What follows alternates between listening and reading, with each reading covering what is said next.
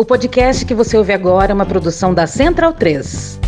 Bolsonaro vai ser intimado para depor na Polícia Federal. Legal. E é o caso que da baleia. Ah, peraí. Bolsonaro andando de jet ski e a gente vê ele muito próximo de uma baleia. Valeu, baleia. Ontem veio a notícia de que o Fábio Van Gatten, que é o advogado, uma espécie de porta-voz, assessor de Bolsonaro, Puxa saco. que tinha sido intimado a prestar depoimento, até a gente ficou questionando aqui, mas é curioso, né? Por que, que o Fábio Van Gatten e não o Bolsonaro? E agora a notícia. A Polícia Federal intimou o ex-presidente Jair Bolsonaro e o advogado Fábio Van Gatten a depor nesse inquérito sobre o suposto crime de importunação intencional de uma baleia jubarte. Lei 7.643, de 18 de dezembro de 87. Proíbe a pesca de cetáceo nas águas jurisdicionais brasileiras e dá outras providências. O presidente da República faço saber que o Congresso Nacional decreta e eu sanciono a seguinte lei. Fica proibida a pesca ou qualquer forma de molestamento intencional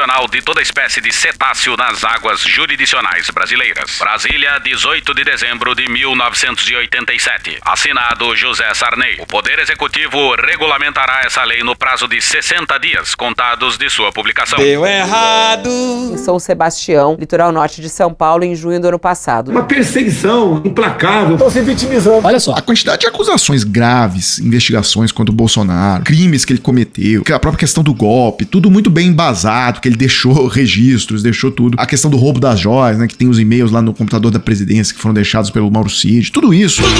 E aí vem uma coisa dessa de baleia. Valeu, baleia. É um- uma história muito esquisita, né? Uma procuradora ali começa essa investigação e tal. Tem acontecido algumas coisas que eu me pergunto se não é pra sabotar a própria imagem do judiciário perante a população. Bota a tua toga e fica aí, sem encher o saco dos outros. Ai, seu grosso! Pra desmoralizar as investigações sérias que estão acontecendo contra o Bolsonaro. Buscando ali um fortalecimento dessa versão de que o bolsonarismo vem sendo perseguido e tal. Uma perseguição implacável. Polícia Federal, então, está fazendo a sua parte. Então não é uma perseguição da PF Polícia Federal. Ô, cara. em cima de mim. A PF está fazendo a sua parte, porque ela é instada em cumprir ordens. Então, no próximo dia 7, às 15 horas, em São Sebastião, foi me dado a possibilidade de videoconferência, né? Eu falei que não, vou pessoalmente, não, vou pessoalmente, vou pessoalmente. Vou pessoalmente. O ex-presidente Jair Bolsonaro, que disse que não adulterou então esse cartão de vacinação e que ele não foi prestar depoimento à Polícia Federal como estava previsto. Jair Bolsonaro, ex-presidente da República, Michele Bolsonaro, ex-primeira-dama, também, Fábio Weingarten, ex-secretário de comunicação do governo Bolsonaro e advogado da família Bolsonaro, e Marcelo Câmara, ex-assessor da presidência. Essas quatro pessoas mantiveram o silêncio no depoimento. É agora que o bicho vai pegar. Olha o tamanho da merda. Até porque eu tenho certeza que vai muita gente lá em São Sebastião. Puta que pariu, Marquinho. A gente vai bater um papo com mil, dois mil, três mil, cinco mil, dez mil pessoas lá. sei lá, 4 mil, 5 mil, né? pode ser até um pouquinho mais, mas não vai passar disso. Será um grande encontro nosso em- no próximo dia 7 às 15 horas. Eu quero convidar ao pessoal de. de, de- é, tá? Vamos comparecer aí em no próximo dia 7 às 15 horas. Eu vou prestar depoimento à PF, que está fazendo o seu papel, e saindo dali, vão, eu quero dirigir a palavra a vocês. We're gonna walk down and I'll be there with you. Espero contar com a presença de todos vocês para nós fazermos um grande ato em no próximo dia Puta que pariu!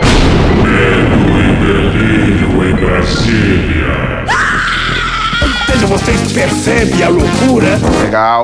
Olá, bem-vindos ao Medo e Delírio em Brasília com as últimas notícias do que restou do Brasil. Bom dia, boa tarde, boa noite. Bom dia, porra.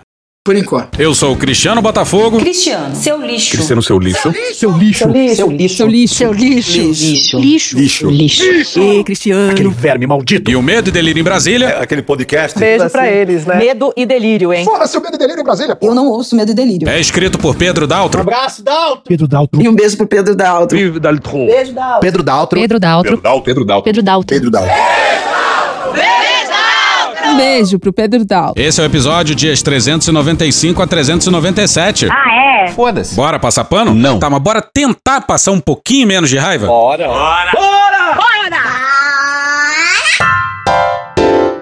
Ousadia, alegria e dedo na cara das Forças Armadas. Estamos de volta, senhoras e senhores.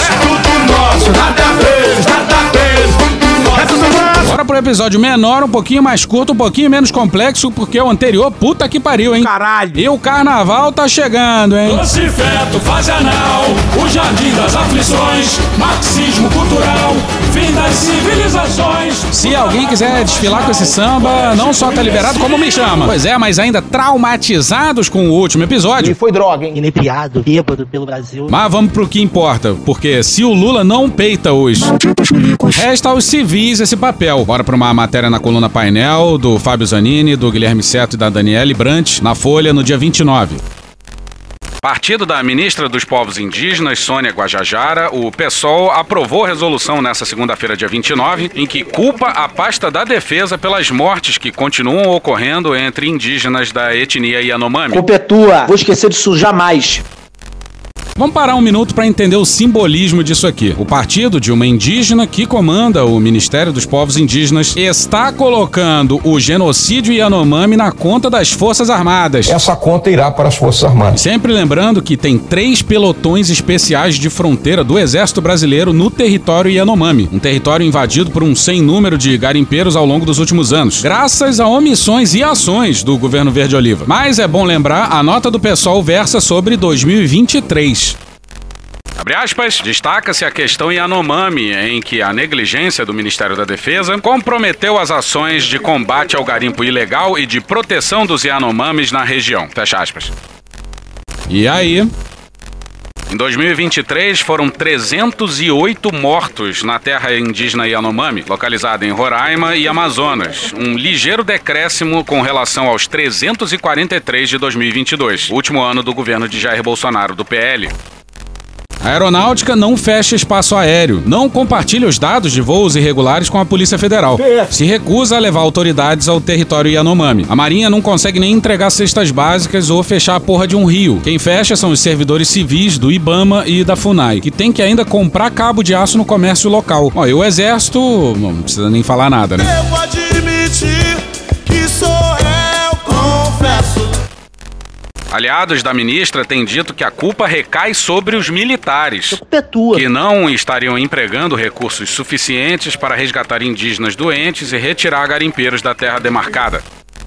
Tudo isso acontece porque os generais juram que os Yanomamis vão declarar um novo país dentro da Amazônia. Terras que hoje, emendadas, formam territórios que podem perfeitamente, diante desse documento, que eu sempre disse que era um documento espúrio, documento de lesa pátria, que é a Declaração de Direitos dos Povos Indígenas, que diz que o índio tem autonomia, que pode escolher sua forma de governo, não sei o quê. Se amanhã uma ONG dessas internacional resolver abraçar a causa de que o Yanomami deve ser independente, cria uma bandeira, cria um hino, já tem um território, vai na ONU e pede à ONU reconhecimento da independência. Você perde um, você perde um pedação do Brasil. Bora pro João Gabriel no dia 24 na Folha. Em janeiro de 2023, a Folha mostrou que vistoria da CESAIA, Secretaria Especial de Saúde Indígena, identificou que a gestão bolsonarista havia deixado as instalações sanitárias com remédios vencidos, seringas orais reutilizadas indevidamente e fezes espalhadas em unidades de atendimento. Cocô, cocô, cocô, cocôzinho. Além de constatar casos de desvio de comida e medicamentos. Um ano depois, Sabe, sabe, sabe. os Yanomami ainda convivem com a desnutrição, a malária persiste, o garimpo não foi totalmente expulso e instalações de saúde seguem sobrecarregadas. Parte disso apontam relatos e documentos em razão da falta de atuação das Forças Armadas. Tá aí, ó. Tá aí, ó. Relatórios da operação mostram que 34 mil cestas básicas que deveriam ser entregues aos indígenas acabaram encalhadas pela falta de atuação das Forças Armadas. Tá aí, ó. Mas vamos voltar para os dias de hoje. Responsáveis pela logística da operação na terra indígena Yanomami, as Forças Armadas pediram 993 mil reais por dia Caralho! para manter o apoio às ações de desintrusão ao garimpo ilegal. Mesmo assim, os militares teriam capacidade de entregar menos da metade das cestas básicas necessárias. E o resto? Deixa o cara se fuder, pô. O valor foi calculado pelo Ministério da Defesa em nota técnica obtida pela Folha. Técnica, técnica, técnica. A demanda foi enviada para a Casa Civil. Recentemente, o governo anunciou mais 1,2 bilhão de reais para a missão. Documento de setembro de 2023 diz que a verba para assistência humanitária e expulsão de garimpeiros teria acabado e que seria necessário um novo aporte financeiro. O pedido foi feito cerca de um mês após o governo liberar 275 milhões em créditos extraordinários destinados a essa finalidade. Abre aspas, com a extinção dos recursos orçamentários, a manutenção das operações dos níveis citados implica a necessidade de aportes de valores na dimensão mencionada. Fecha aspas, diz o documento. E olha a petulância. Petulante. Questionado sobre o custo e a necessidade de verba pouco tempo após a liberação de crédito extraordinário, a defesa disse que o montante já havia sido gasto, usado para distribuir 766 toneladas de alimentos, 36,6 mil cestas básicas, 3.029 atendimentos médicos, detenção de 165 suspeitos e horas de voo suficientes para dar 40 voltas na Terra. Esse lance de 40 voltas na Terra é talking point deles. E a pessoa que fez a conta é a mesma que jura que o exército tem 375 anos. Segundo o documento, nesse período, abre aspas, foram realizadas despesas com combustíveis, lubrificantes, manutenção de meios aéreos, material bélico, material de manutenção de viaturas terrestres e fluviais, material de segurança pessoal e abordagem, material de comunicação e sinalização, reforço de alimentação e manutenção de meios outros diversos. Fecha aspas. Para isso, o custo diário foi de 993 mil reais. É o que? O exército tem cardápio agora? É um grupo de mercenário que cobra por missão? Pô, de sabotagem virou extorsão. E olha como o exército jura tá prestando um favor. Abre aspas. Ademais, é importante mencionar que a atuação das Forças Armadas nesse tipo de apoio em terras indígenas é emergencial e temporária, considerando-se a necessidade dos ministérios dedicados à questão, dentro de suas competências, de implementar efetivamente soluções duradouras e sustentáveis. Fecha aspas, completa a nota técnica. Técnica, técnica, técnica. Pois é, a mão amiga. Punheta para todo mundo. Tá responsabilizando os civis, que nos leva a um outro momento emblemático dessa quadra da história. Depois do partido da ministra dos povos indígenas acusar diretamente os. Foi a vez dos servidores civis do meio ambiente. Bora para um trecho de uma nota publicada no dia 1 pela CONDICEF, a Confederação dos Trabalhadores no Serviço Público Federal.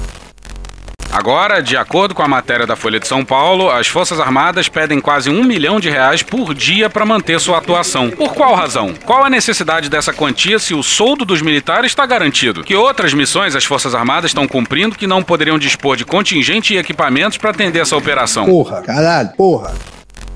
A nota também foi assinada pela ANSEF, a Associação Nacional dos Servidores da FUNAI, a INA, Indigenistas Associados e a ASEMA, Associação Nacional dos Servidores da Carreira de Especialista em Meio Ambiente e Plano Especial de Cargos do Ministério do Meio Ambiente e do IBAMA. E vai aí um beijo para todos os servidores do meio ambiente.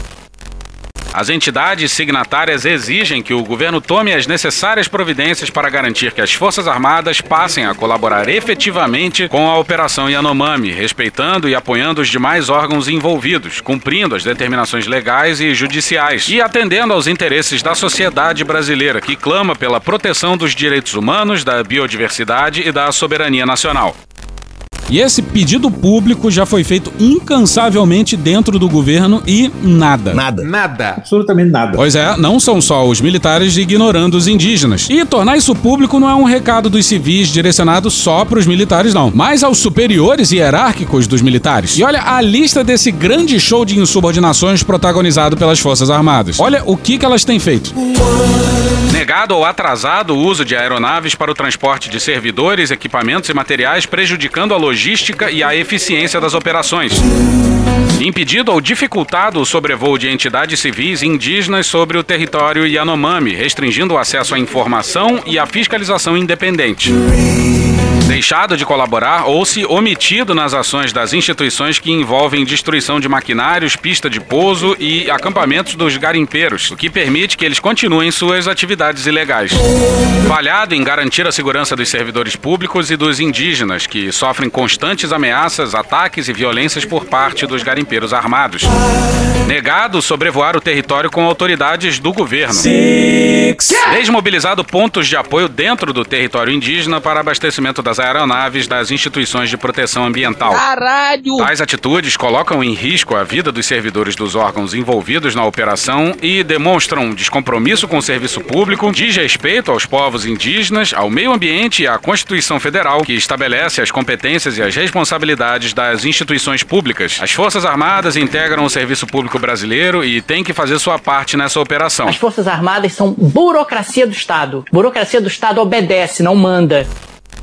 As nossas forças armadas têm um problema com guerra. Primeiro que eles já não sabem o que é isso, né? Guerra do Paraguai no século XIX, marginalmente da Segunda Guerra Mundial. Mais recente, o mais perto que chegaram disso foi do Haiti. E foi aquela desgraça. Mas nos últimos anos, esse país enfrentou sim duas guerras: contra um vírus e contra invasores. E nos dois casos, as Forças Armadas sabotaram qualquer tentativa de vencer a guerra. É isso mesmo, é isso mesmo. E pior, não é só isso. As Forças Armadas lutaram do lado dos inimigos, ombreando com nossos algozes. A sabotagem sanitária que o governo federal promoveu na pandemia foi comandada por dois generais. E nisso morreu centenas de milhares de pessoas. É uma guerra ou não é? No caso da cruzada contra os indígenas, é tudo tão escandaloso quanto. E tudo coordenado pelas Forças Armadas também, que sabotam esforços civis para salvar os indígenas. E para fechar o tópico, vamos voltar para 1986, no Roda Viva, com o então senador Luiz Carlos Prestes. Senador, a próxima pergunta, por favor, é do sociólogo Otávio Iani. Na sua biografia política, o senhor cruzou muitas vezes com os militares. Na verdade, os militares estão presentes em toda essa história, não só na sua biografia, mas na, na biografia da sociedade brasileira. Parece que eles estão presentes na Revolução de 30, na ditadura do Estado Novo, na maneira pela qual se realizou a abertura democrática em 46, 45, 46, e daí para diante, inclusive na chamada Nova República, que é, como ficou evidente nas suas respostas anteriores, pouco nova e que re retém muito do que é velho precisamente da ditadura militar. Pois é, e quase quatro décadas se passaram de lá para cá, hein? Vontade de chorar e morrer. Isto é, os militares estão muito presentes na história política brasileira. Eles não são profissionais, eles são frequentemente políticos, setores da hierarquia militar que são políticos atuantes, presentes, contínuos, quase que profissionais. O senhor vê alguma possibilidade de nós avançarmos na conquista da democracia sem uma redefinição drástica das Forças Armadas no cenário político nacional? E é impressionante como a pergunta continua atual. E é por essas e outras que a gente fala que não tem quadro melhor da história para ir para cima dos militares. Esta é nossa oportunidade e quizá seja a última. Eu penso que era isso que o povo brasileiro em 84 desejava. Né? O povo esperava que, elegendo o presidente da República, pudesse acabar com isso realmente. Fazer uma limpeza nessa situação e aproveitar para acabar com essa intervenção dos militares na política por cima do Estado. Em qualquer democracia burguesa, as Forças Armadas são um instrumento do Estado, a serviço do Estado. Enquanto que no Brasil, eles é que intervêm no Estado, eles é que ditam ao Estado, ao Poder Executivo, Legislativo, Judiciário, o que deve fazer. Tá errado. Tá muito errado isso. Pois é, rapaziada. Até quando, hein? Porra, caralho, porra. E um beijo aí pros civis que estão acusando diretamente as Forças Armadas, hein? É tudo nosso, nada deles, nada deles.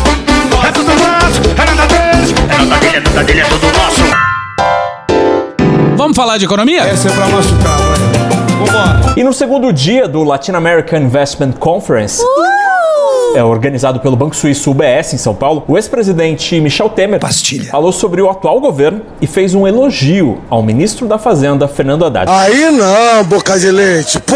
Nós eh, temos interessante eh, a necessidade de uma certa harmonia interna. Neste governo, volto a dizer, você tem que ter um certo otimismo. Por exemplo, ah, quando se fala no Haddad, que hoje é o ministro da Fazenda, para mim é uma agradável surpresa. Pois é, depois de Lira, Pacheco, Campos Neto e o mercado, agora é a vez do Temer elogiar o Haddad. E olha o que o tempo não faz, hein? Vamos voltar pra 2018. Haddad, eu quero falar com você. Caralho, Marquinho. Você que pode ser candidato a vice-presidente ou candidato a presidente da República, não sei bem como serão as coisas. Por que será? Mas quero recomendar a você. Fazer cocô dia sim, dia não. Quando você e seus companheiros me chamam de golpista, golpista, golpista, golpista. Flashback. Numa ocasião, eu fui chamado pelo general Eduardo Vilas Boas, na época comandante do Exército, para uma reunião com ele e alguns generais. E eles me perguntaram deles, estamos preocupados com o Brasil? Foi me pedir uma análise de cenário. Eu não fui vidente, mas eu disse para eles o seguinte: convidem o vice-presidente para conversar. Um ano e meio antes. End of flashback. E de alguém que fez uma reforma trabalhista que recupera a modernidade no nosso país. Lembrando que o Temer já disse que o governo dele se empolgou nas previsões vendidas para aprovar a reforma. Mas isso é é enganar. Eu quero que você leia a Constituição, Haddad. Petulante. Coisa que você fará com toda tranquilidade. Primeiro, para verificar que na Constituição está escrito que quando um presidente é impedido, o vice-presidente constitucionalmente assume. É que hoje, Haddad, ninguém quer cumprir Constituição, ninguém quer cumprir lei. As pessoas querem fazer aquilo que você está fazendo, ou seja, inventar as coisas da sua própria cabeça. Muito petulante. Por isso o Temer fala em agradável surpresa. Agora volta pro evento no qual o Temer falou isso aí. Quando se fala no Haddad, que hoje é o ministro da Fazenda, para mim é uma agradável surpresa. Acho que ele faz o possível para manter a indenidade, a integridade das contas públicas. Alô, Haddad, vai processar o Temer? Segundo o nosso consultor jurídico. Que fala que é um advogado. Elogio do Temer dá para enquadrar como calúnia, hein? E aqui, é claro que eu entro no tema das contas públicas para dizer que você ter um teto para os gastos públicos é fundamental. A sua mão e meu pau. E vamos aqui retomar um baita texto do site A Terra é Redonda, que a gente já usou em uns dois episódios esse ano. Ao contrário do teto de gastos outorgado durante a era Michel Temer, o qual congelava as despesas em termos reais, a nova regra permite crescimento do dispêndio, desde que as receitas tributárias cresçam. Ocorre que tal aumento foi limitado a 70% dos ganhos na receita, respeitado, nota bene, um máximo de 2,5% de expansão anual dos gastos públicos. Assim, forçando as despesas a crescerem mais lentamente do que a arrecadação, a norma proposta seguiu embutindo uma redução gradual do tamanho do Estado. A exemplo da famigerada lei anterior. Como bem notou o economista Pedro Paulo Bastos, a proposta sequer é compatível ao longo do tempo com a valorização efetiva do salário mínimo que acompanhe o PIB e com a manutenção dos pisos constitucionais da educação e da saúde. E é por isso que o Temer elogia. E o que pega mais pra gente é a ingratidão desse pessoal. O Haddad faz o que faz e a gente ainda tem que assistir gritaria com o déficit de 2023. O terrível rombo das contas públicas. O mercado fica, ó, que absurdo, olha só o que o governo Lula fez, já chega, já arromba, arromba tudo, olha esse rombo absurdo. Que loucura, que coisa absurda. Rádio Pan-Americana S.A. Jovem Pan 1. Assustador, Caneto, é você ver a inércia do governo diante de números horrorosos. O terrível rombo das contas públicas.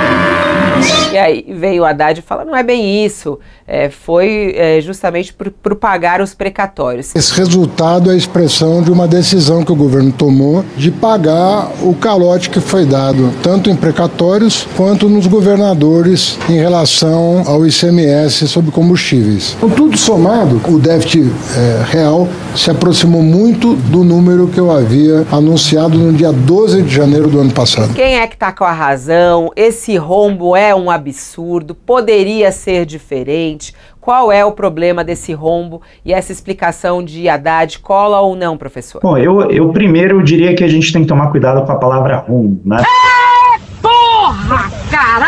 caralho! Um beijo pro Roncalha. Porque ela é usada de uma maneira muito pejorativa, quando o mundo inteiro está passando por déficits fiscais. A gente está falando de vários países mundo afora que depois da pandemia já vem atuando sistematicamente para conter os efeitos da pandemia e também, principalmente, da, da elevação dos preços dos combustíveis por conta da guerra na Ucrânia, eh, bem como o preço dos alimentos na Europa. Então a gente está falando de um problema que é mundial em que os déficits servem para poder estabilizar a economia no momento de necessidade. Pois é, achar que a gente tem que perseguir déficit zero agora, nesse momento da história, é doideira. Doideira! Doideira, né, cara? E falando em PIB, o governo federal enviou ontem o projeto de lei orçamentária para 2024 e o documento tem a meta ousada de zerar o déficit federal, algo aí que o próprio ministro da Fazenda, Fernando Haddad, reconhece que vai ser um desafio. Vontade de chorar e morrer, só isso. Dito isso, o resultado negativo que o Brasil teve em 2023 se refere tanto a medidas tomadas durante o governo Bolsonaro, primeiro o calote, né, a chamada PEC do calote, que simplesmente adiou para 2026 ou 2027 dívidas constitucionais, ou seja, dívidas que a, a, a justiça estabeleceu que foram privações de direitos dos cidadãos e que, portanto, de, o Estado deveria cumprir essas obrigações e indenizar as famílias, quase metade disso aí vai para famílias, ou seja, vai turbinar consumo, e temos também 20 bilhões, quase 21 bilhões de reais que o governo Bolsonaro em 2022, com pretensões eleitorais, simplesmente privou os estados de poder arrecadar recursos em cima de combustíveis. O presidente Jair Bolsonaro sancionou sem vetos o projeto de lei que unifica o ICMS dos combustíveis em todo o Brasil. A possível ação do governo de zerar os impostos federais sobre a gasolina tem resultados limitados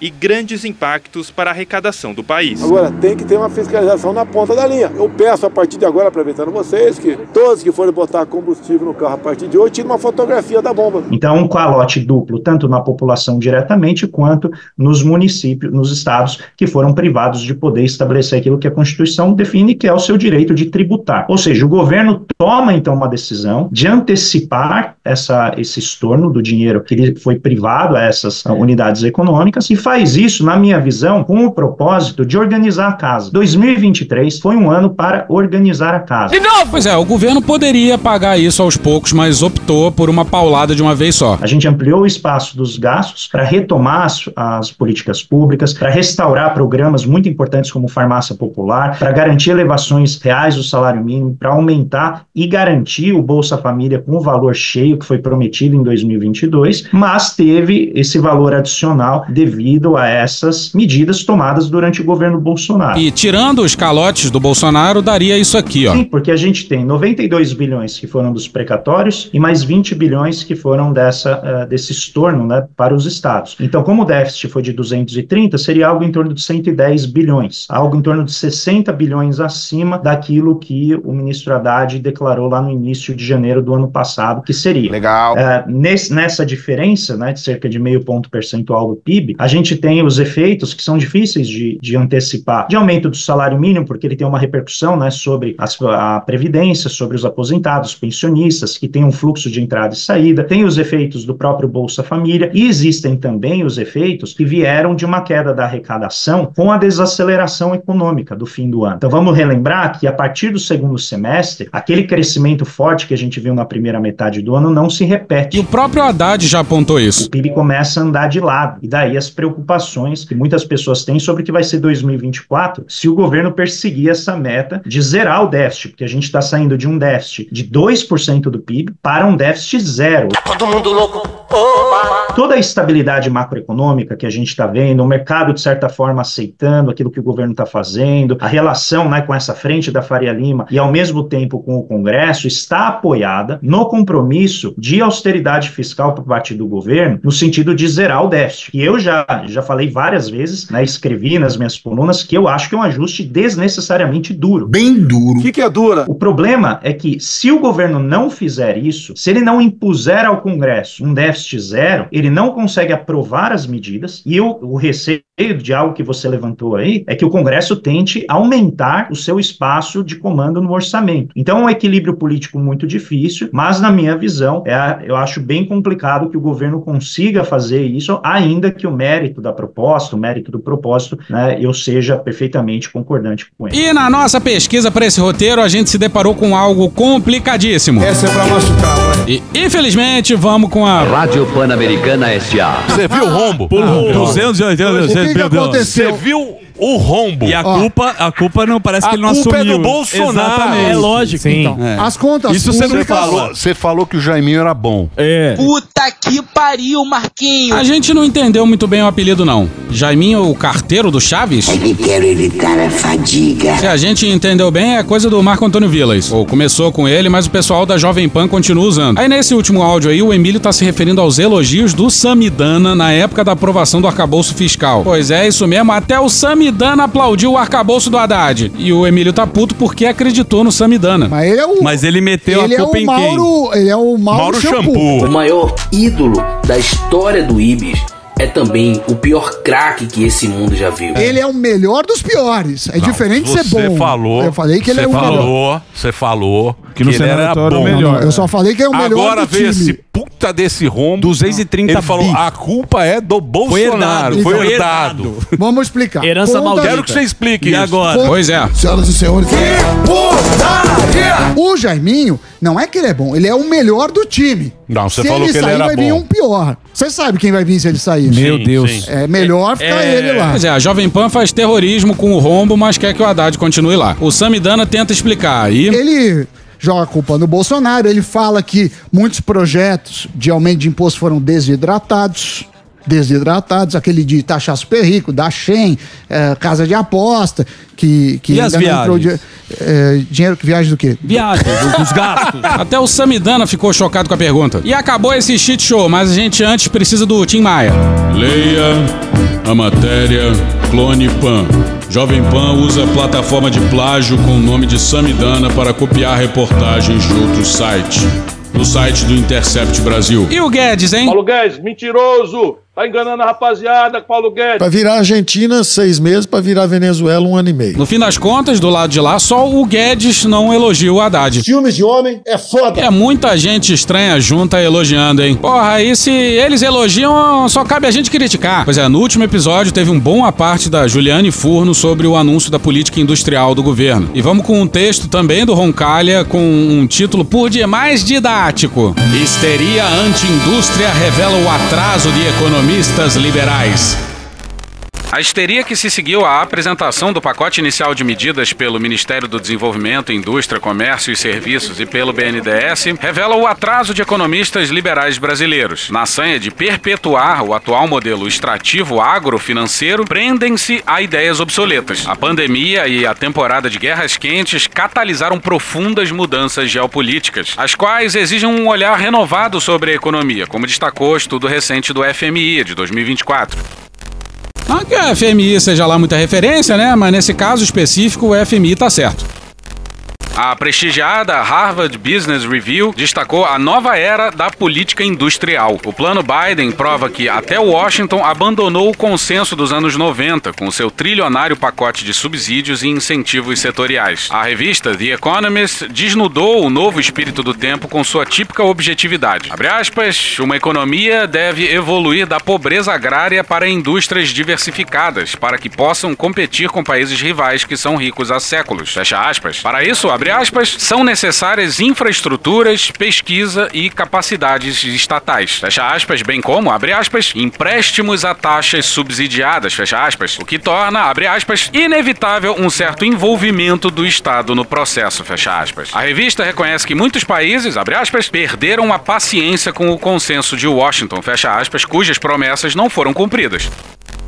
E esse plano de indústria aí não tem nada a ver com a política de campeões nacionais lá de trás do governo Dilma. Bora pro Renato Machado na Folha no dia 21. O documento de 102 páginas coloca o poder público como indutor central do desenvolvimento da indústria, com o uso de linhas de crédito, subsídios e exigências de conteúdo local para fomentar empresas nacionais. Mas os detalhes você não vai ouvir aqui porque a gente tem mais do que falar. Volta pro artigo do Roncalha. É estapafúrdia a alegação de que o plano impedirá a nossa integração às cadeias globais de valor. André Nassif e Paulo Morceiro, em 2022, mostraram que o Brasil aumentou a dependência de manufaturados importados de 69% para 91% entre 1990 e 2020. Já as exportações de produtos primários aumentaram de 17% para 45% em igual período. Estamos bem integrados numa faixa nada nobre das cadeias globais de valor. Superar essa condição exige políticas estruturantes. Pois é, e a iniciativa privada não vai fazer isso. Ei, fodendo! O Paulo Guedes vai A discordar. retomada do crescimento vem pelos investimentos privados. E isso serve para o Brasil ou para qualquer outro país. Mas aqui no Brasil se disseminou muito a ideia de que empreendedorismo resolve qualquer coisa. Novo é diferente, é top, é moderno. E aí, volta pro Renato Machado. A Frente Parlamentar do Empreendedorismo criticou a nova política industrial do governo Luiz Inácio Lula da Silva do PT, argumentando que é baseada na repetição de um modelo petista do passado que não trouxe bons resultados. O presidente da frente, deputado Joaquim Passarinho, do PL do Pará, a chamou de nova política velha. Mano, corra, rapaz. O sujeito que fala em nova política velha é sobrinho do Jarbas Passarinho. Referência de velho. Vivemos a hipocrisia. Porra, aí foda-se a frente parlamentar do empreendedorismo, né? Mas já que a gente foi obrigado a ler essa merda, vocês também vão sofrer com a gente. Locutor pedante, é contigo.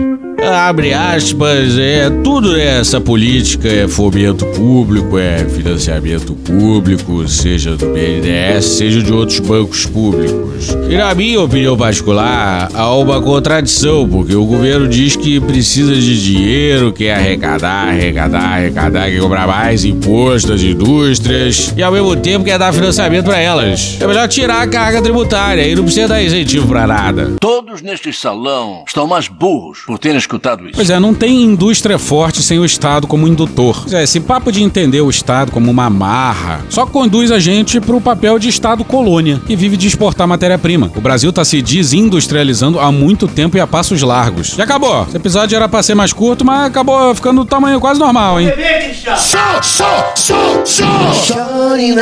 E hoje a gente fica por aqui. Esse episódio usou áudios de UOL, Choque de Cultura, Ed Mota, Canal Gov, Rede Globo, Fantástico, Samuel Mariano, Jovem Pan, Poder 360, Intercept Brasil, Desmascarando, Titãs, TV Brasil, Band Jornalismo, CNN Brasil, Vitor Camejo, NBC News, Leandro Rassum, Gil Brother, Hermes e Renato, Casimiro, Galãs Feios, Ariel Palácios, Francisco Elombre, Desce a Letra, Canal Meio, Flávia Tavares, Rafa Mon, Thaís Bilenque, Natuzaneri, Angu de Grilo, Samia Bonfim, Maria Rita, Xadrez Verbal, Mônica Debole, Breno Pires, Não Inviabilize, Alfredo Rolo, ICL Notícias, Globo News, Porta dos Fundos, História Pública, Estúdio CBN, Petit Jornal, Meteoro Brasil, Pauta Pública, Franciel Cruz, Professor Pasquale, Carla Bora, Igor Canário, Jorge Vulgo Dudu, Tim Maia, TV 247, Metrópole, Jornalismo TV Cultura, Leandro Demore, Flow, Gaveta, Stallone Cobra, BMCBDF, TV Justiça, Cara Tapa, Brian McKnight, Roda Viva, SDH Argentina, Parafernália, Menos é Mais, CNN Brasil Economia, Cartoon Network, o Antagonista, Dom Juan, Cine Trash, Falha de Cobertura, SBT News, TV Pública de Angola, Silvio Brito, Franciel Cruz, Pânico, Chaves, Ibis TV, Mr. Catra, Léo Santana, Primo Cast, Moreira da Silva, Valem Bandeira, DPF Tubes, Opaí, Joe Pass, Billy Madison, Bahia Cast, TV Câmara, TV Quase, TV Câmara Distrital, ICL Notícias, Guilherme Boulos, Pod Trash, Conversa com Bial, Manuela da PC Associação, Diogo Defante, Podcast, Flip, Casé TV, Drauzio Varela, Inteligência Limitada, Hoje Tem, Greg News, TV Senado, MTV e The Office. Thank you! Se quiser e puder,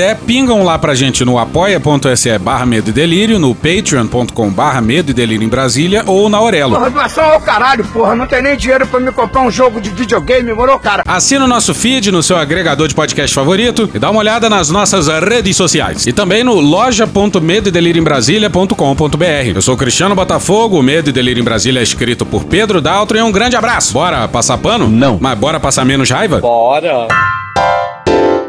Me permite uma parte? Não lhe dou a parte. O Tarcísio trabalhou no DENIT, trabalhou fazendo o gasoduto Quari Manaus, quando eu era presidente. Eu sei. Eu encontrei, eu encontrei com o Tarcísio em Quari, no meio da Amazônia, trabalhando no gasoduto.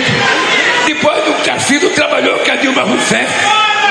Depois eu estranhei vendo ele trabalhar com o Bolsonaro, mas paciência, é uma opção dele. E depois ele ganhou de nós as eleições. O que é que eu vou lamentar? O que é que eu vou lamentar? Eu tenho que parabenizá-lo e preparar para derrotar você nas próximas eleições. Acabou? Não. Na minha cidade, Mogi das Cruzes, chegou 40 milhões na prefeitura, o prefeito falou, você mandou algum dinheiro para cá? Eu falei, não, por quê? Chegou 40 milhões aqui para a prefeitura, por quê? Livre, para eu investir no que eu... Eu falei, mas 40 milhões? Aí fui ver, era o Bolsonaro, que o Bolsonaro estava distribuindo dinheiro, gastou mais de 200 bi, dando dinheiro para todas as prefeituras. Acabou? Não. Um levava milhões de pessoas para as ruas e continua sendo abraçado pelo povo. O outro só reunia grupelhos e só frequenta ambientes controlados. O partido de um teve ótimos resultados nas últimas eleições municipais, estaduais e para a Câmara dos Deputados e o Senado. O partido do outro levou uma surra em todas elas. Um tem mais de 6 milhões e meio de inscritos no seu canal oficial no YouTube. O outro tem pouco mais de 1 milhão e 300 mil. Um fez uma live ontem que teve pico de quase 500 mil visualizações simultâneas. O outro fazia lives para algo em torno de 3 mil pessoas. Apenas com esses dados, quem você diria que levou as eleições presidenciais? Puta que pariu. Acabou? Não. O Engenheiros do Caos, ele traz alguns. que não é um livro sobre o Brasil, né, e que eu sempre aconselho quem está nos assistindo a, a, ler, ele, ele traz algumas, algumas, alguns sinais interessantes de resposta. Né? Por exemplo, tem uma hora que ele fala: existe a morte dos fatos. Essa parte eu acho que é muito interessante. Existe a morte dos fatos.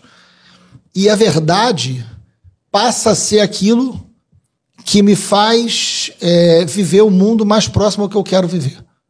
A verdade passa a ser um instrumento do conforto. Eu acho isso absolutamente genial para entender esse momento.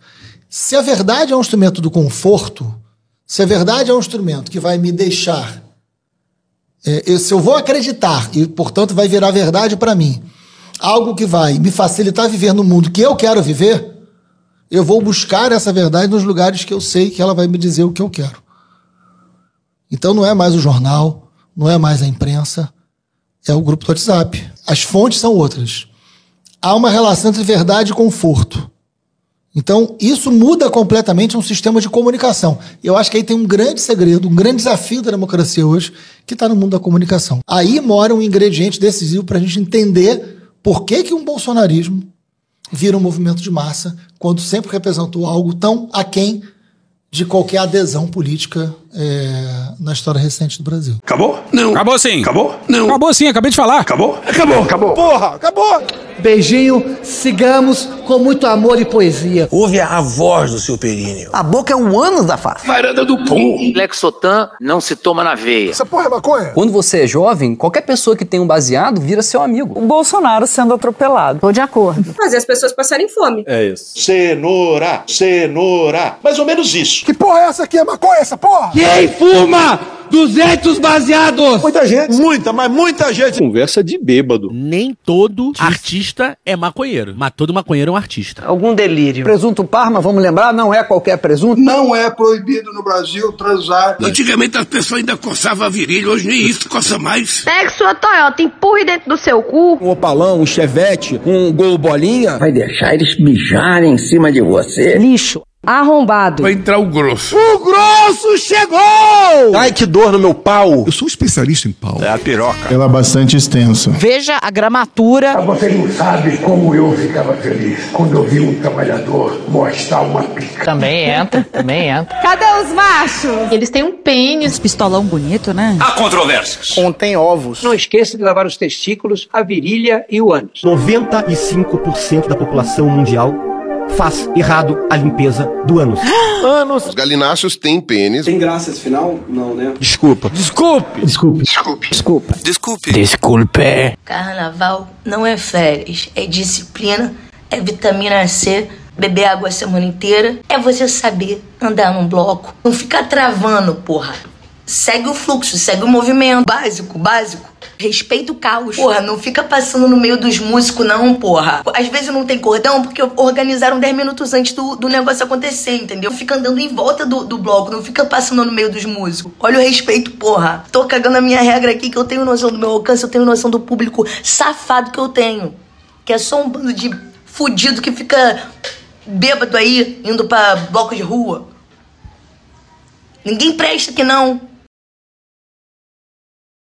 Acorda, vagabundo! Acorda! Acorda! Obrigado, minha gente. Deus proteja a todos. Sejam felizes. Abraço. Deus proteja a todos.